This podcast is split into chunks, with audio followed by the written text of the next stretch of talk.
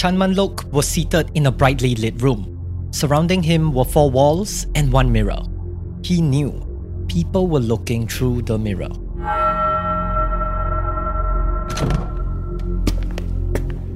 An interrogator walked in.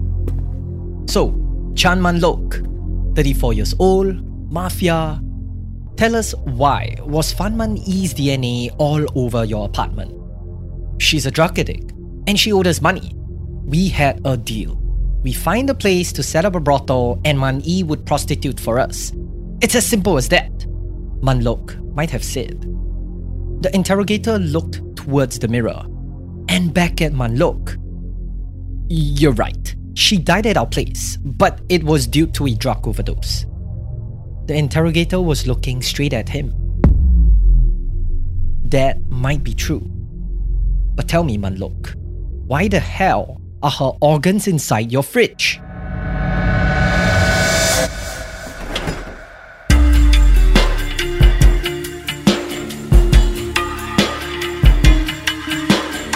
You're listening to Heinous, an Asian true crime podcast brought to you by MediaCorp and produced by One Up Media. I'm your host, Yo Guangjin. Jin.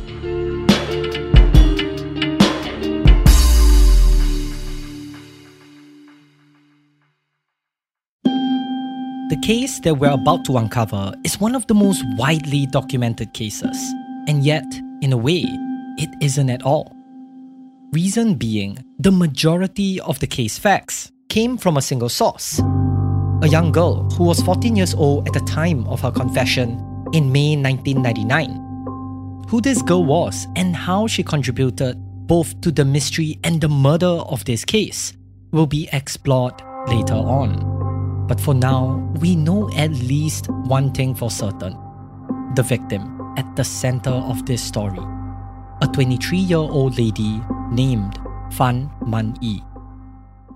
The American Medical Association publishes the journal or JAMA for short. A segment of its publication includes pediatric research, and in October 1998, just one year before Fan Man Yee's death, JAMA published a meta research paper on substance abuse in children. Part of the research was on predictors of drug abuse, and it found that eighth graders who had no supervision and have to fend for themselves for 11 hours per week or more were twice as likely to indulge in drugs. In Fan Man Yee's case, having grown up at an orphanage after being abandoned by her parents, she was spending almost every day of her life taking care of herself, and tragically would follow down the path predicted by the JAMA study. At 16, she would be forced out of the orphanage and soon developed a drug addiction. Not long after, she turned to prostitution to pay for her habits. According to the records, we know money became incredibly tight in 1997 for Fan Man Yee when she had a son, which sources would argue came from her clients or from the triads. That year, it was also believed that Fan Man Yee would meet a man with ties in the triads, a 34 year old man named Chan Man Lok.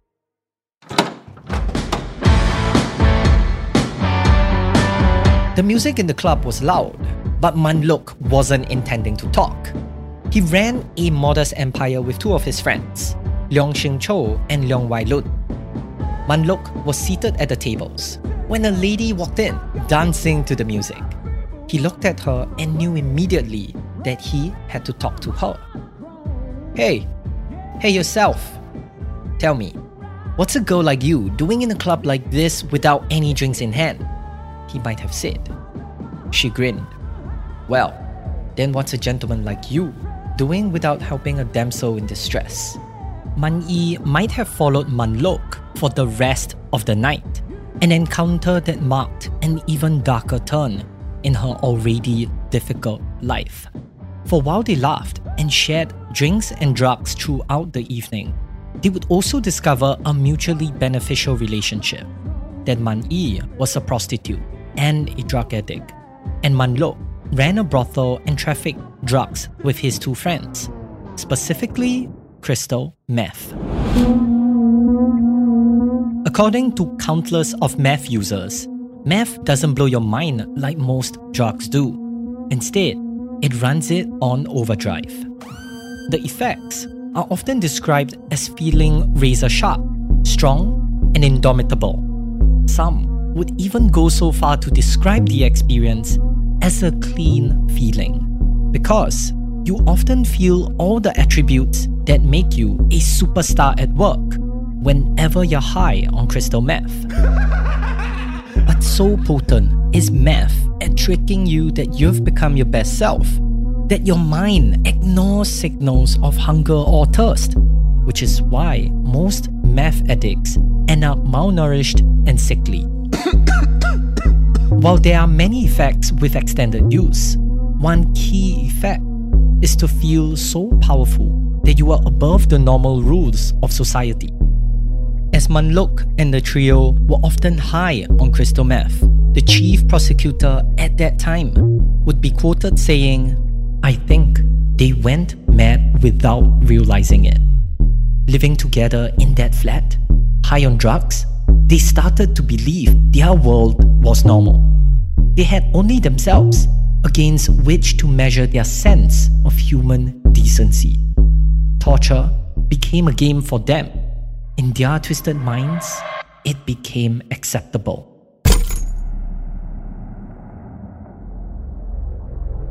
In the interrogation room, Manluk was sweating. He was just asked by the interrogator why Man Yee's remains were found inside his refrigerator. I'll tell you everything. I've got nothing to hide. Officer, I'm not stupid. I know how it looks on me if the police found one of my girls, who's obviously a sex worker, dead in one of my brothels. I had to find a way to hide the body, and we had to do it fast before she would rot and give us away through the smell and she was also too big for us to keep anywhere. So, we chopped her up and kept her remains in the fridge. That's the truth of what happened.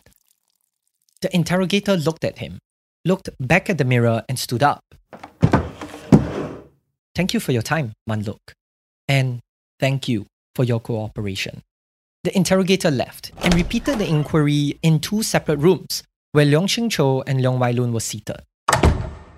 Both men gave the exact same story that Manlok did. Following this, the interrogator could have walked towards a separate holding area. This area was more for victims and witnesses, as opposed to suspects and criminals. He could have walked into another room and sat down. In front of him might have been a young girl, only 14 years of age. He would have begun telling her everything he had heard so far from the drug use to the consensual prostitution to finally the overdose. The young girl would have sat in front of him shaking. Prepared to refute everything the interrogator just learnt. Back in 1997, Man Yee and Man Luk had met several more times. He became her frequent client. On one of those times, Man Yee was lying down on the bed as Manluk walked into the shower. She was looking up towards the mirror on the ceiling before turning to her side. On the table, she saw Manluk's wallet, and she started thinking of the times that he would just pull out stashes of notes to pay her whenever he was done. And she became curious.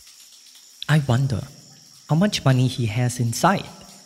Perhaps it was the fact that she was also his client for drugs or that her son was getting older and she felt that she needed more money. But something within Man Yee clicked that night in 1997. Manluk left off and might have headed to a restaurant for dim sum with his friends. How much does it cost? He said. 600 Hong Kong dollars. The staff might have replied. Manluk opened his wallet and noticed it was empty. His mind floated to the last person whom he met the only one who could have had access to his wallet at that time.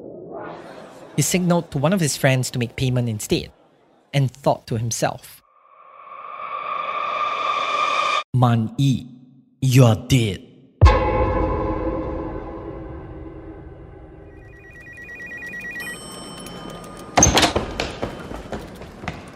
In May of 1999, in Hong Kong, a 14 year old girl with no guardian walks into a police station. I need your help, she might have screamed. Two police officers immediately rushed over. Tell us, are you hurt? The girl shook her head furiously before explaining. There's this ghost that's been trying to kill me. Wait, sorry, a ghost? The police interrupted. Yes, a ghost. The ghost is a dead lady who has been haunting me every single night. You see, she is covered in tons of barbed wires and she has been slowly tortured to death. God, the two police officers might have been thinking as they looked at each other and prepared to escort the young girl out. The ghost told me her name is Fan Man Yee. The two police officers stopped smiling. They knew who Fan Man Yee was, a missing persons case, reported over a month back. How could she possibly know who Fan Man Yee was? One of the officers might have thought. The girl would continue to divulge intricate details of how this supposed spirit has passed. This raised immediate concern in the policemen who quickly followed her to the scene of the crime. There, they would find body parts in a fridge and detain all three suspects who shared the same story before hearing the other side of the story from the 14 year old girl. So, tell me, what's the story here? The interrogator asked. The men are right that Man Yee was a drug addict and a prostitute.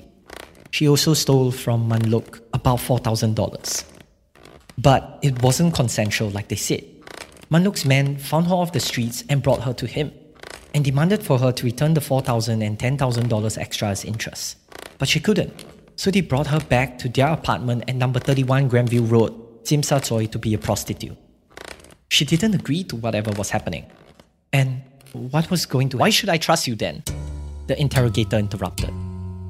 The girl wasn't looking at him, and she wasn't talking either. It was as if she too was guilty. Wait, could it be? The interrogator was thinking. The girl looked up at him and said, I had a feeling it was for fun, so I tortured her as well.